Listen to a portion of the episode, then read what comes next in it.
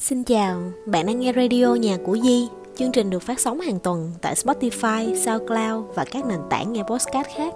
Mình là Diệu, mình kể chuyện về sách, về trải nghiệm học tập, làm việc để phát triển bản thân và hành trình chữa lành.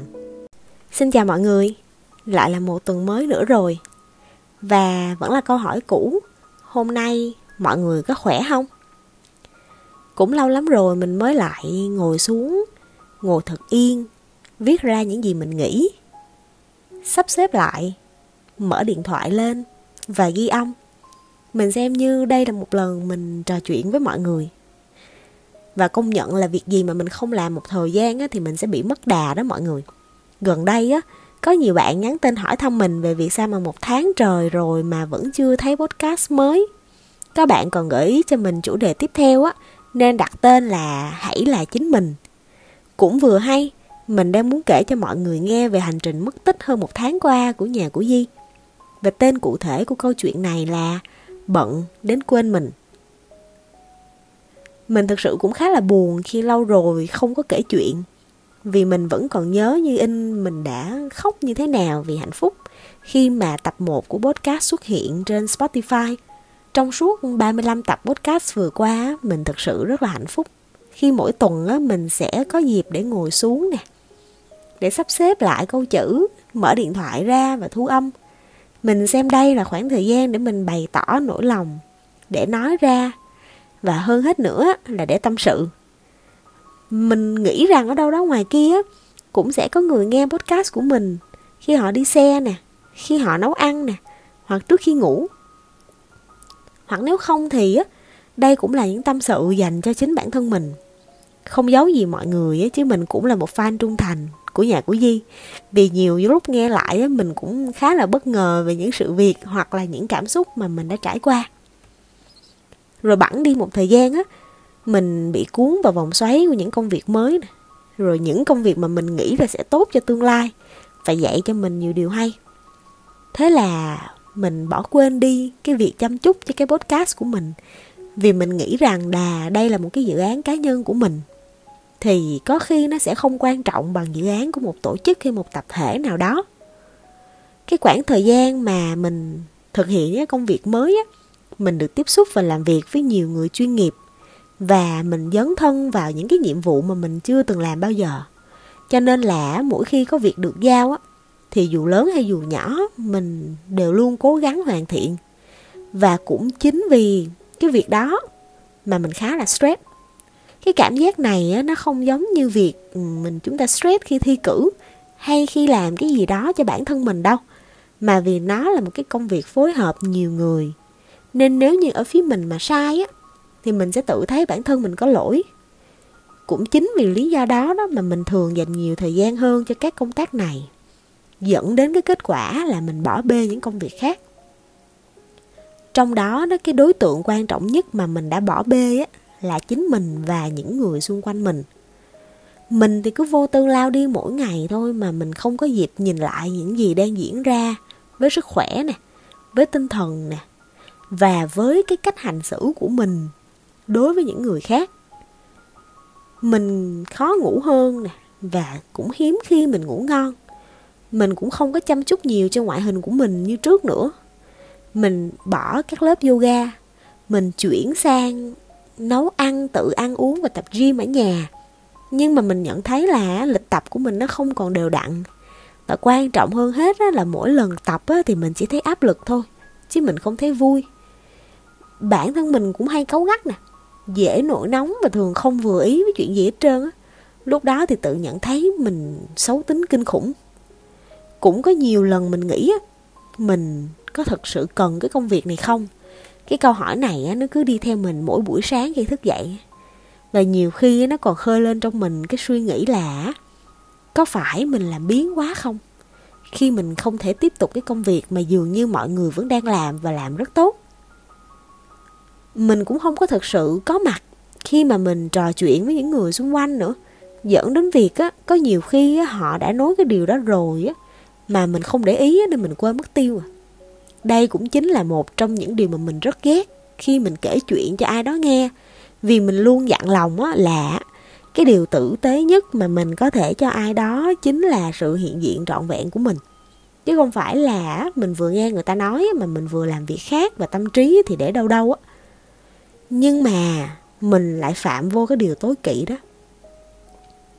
Mình cũng dần quên đi những cái mục tiêu quan trọng khác của bản thân á, như là đầu tư kiến thức nè đầu tư chăm chút cho công việc đi dạy nè.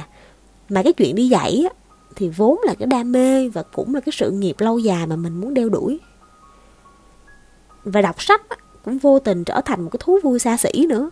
Vì mỗi khi mà mình cầm quyển sách trên tay á là mình lại nghĩ đến những cái dự án gian dở mà mình có cái trách nhiệm phải hoàn thành. Đó khi mà mọi người nghe mình kể quá nhiều dấu hiệu để nhận biết là mình đang không thực sự làm tốt cái gì hết trơn á nó cũng giống như cái việc là mình cảm thấy rằng á, mình đang tung hứng quá nhiều quả trứng mà mình chỉ có hai bàn tay à. Và mình thì đang đứng ở đó đó, vật lộn để làm sao đừng có để thêm cái quả nào rơi xuống đất hết á. Khi mà mình kể cho mọi người nghe những cái chuyện như vậy á, thì mình đã trải qua nó rồi.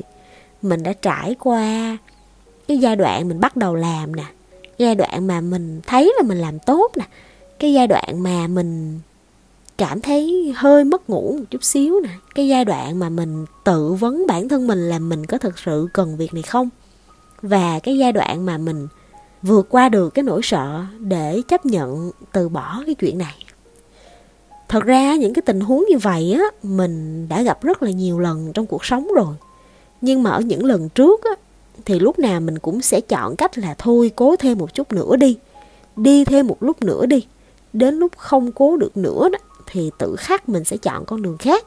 Nhưng mà thường thì những lúc đó mình cũng đã kiểu trầy vi rắp vẫy rồi. Tức là mình đã chịu nhiều đau thương.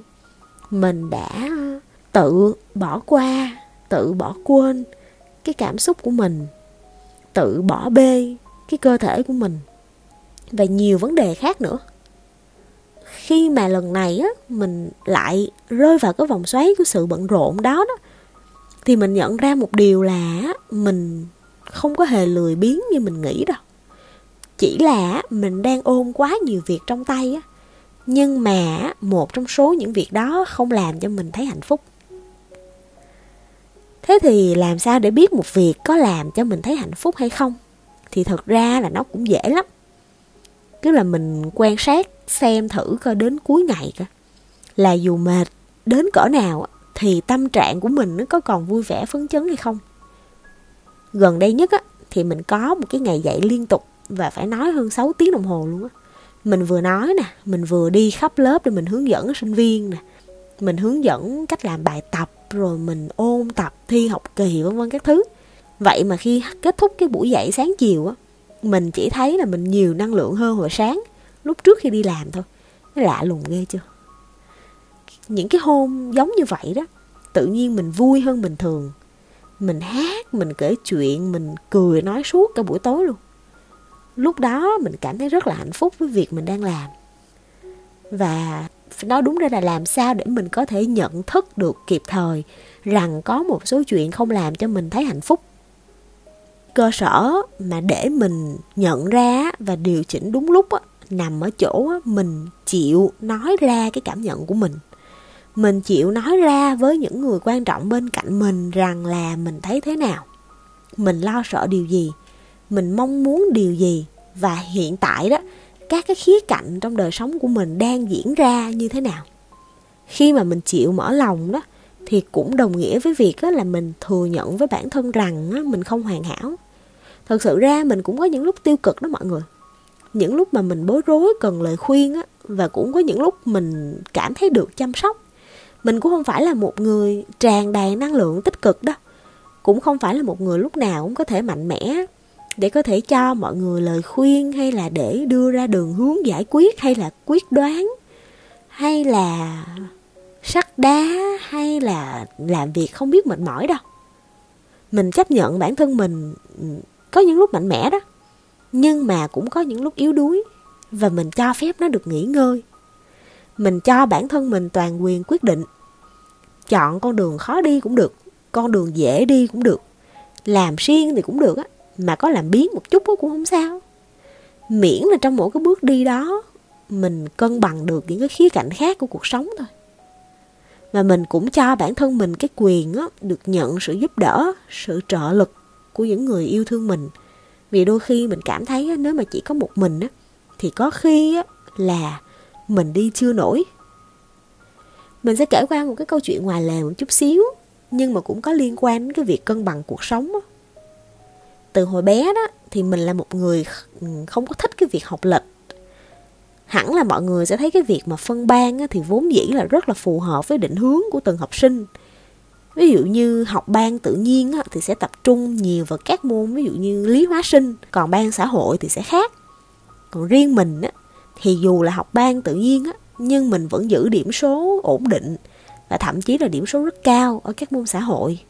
Vì mình quan niệm rằng á, ngoài cái chuyện điểm số á, thì không có cái kiến thức nào là vô ích đó có khi cũng là lý do mà mình luôn muốn cái đời sống của mình nó cũng được ổn định như vậy. Có khi chỉ cần 7 điểm thôi nhưng mà sẽ là 7 điểm ở đầy đủ các khía cạnh ví dụ như sức khỏe công việc các mối quan hệ vân vân vậy nên cuối cùng á, thì mình đã chọn dừng lại một số công việc mà mình cảm thấy nó không còn mang lại cho mình cái niềm vui nữa, để sắp xếp thời gian cho hợp lý. Thực ra là cũng không bớt việc đi là mấy, nhưng mình lại thấy mình có thời gian đọc sách nè, có thời gian học thêm nè, và nghiên cứu thêm những cái tài liệu giảng dạy mới trên thị trường. Và quan trọng hơn hết là bây giờ mình ngủ ngon hơn rồi, tinh thần mình cũng đỡ áp lực hơn nè và mình có thể làm những việc mình thích nè. Chẳng hạn như chuyện ngồi đây và kể chuyện cho mọi người nghe chẳng hạn. Ừ, có đôi khi thì cái việc mà mở mic lên và nói chuyện đối với một số người thì nó cũng sẽ đơn giản. Nhưng mà với mình nó thực sự để mà có thể chia sẻ, có thể ờ, kể câu chuyện cho mọi người thì mình cũng phải đầu tư một cái khoảng thời gian. Mình ngồi xuống mình thu nè, rồi mình sẽ edit lại nè, rồi mình sẽ ờ, thiết kế cái cover nè, rồi mình sẽ đăng lên nè. Nhưng mà những chuyện đó là những chuyện làm cho mình thấy vui. Thì cho dù là có mất thêm một khoảng thời gian trong tuần, thì mình cảm thấy rất là hạnh phúc. Mình cũng công nhận một điều á, là kể từ cái giai đoạn đó đó, cái giai đoạn ngắn ngủi mà mình trải qua biết bao nhiêu điều như vậy đó, thì mình nhận ra được một cái bài học mình cần phải học để trưởng thành và để hoàn thiện bản thân á. Trong đó chắc chắn có cái bài học về việc yêu thương chấp nhận bản thân mình vô điều kiện, dù cho mình có đạt được hay là không đạt được bất kỳ cái thành tựu lớn lao nào á, vì mình á, vốn dĩ vẫn là mình thôi.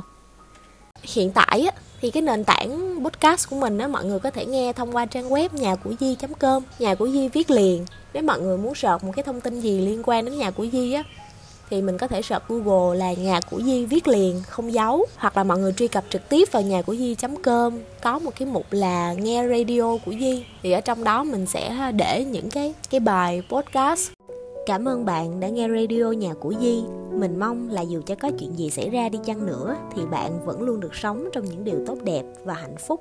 Hẹn gặp lại bạn vào tập tiếp theo.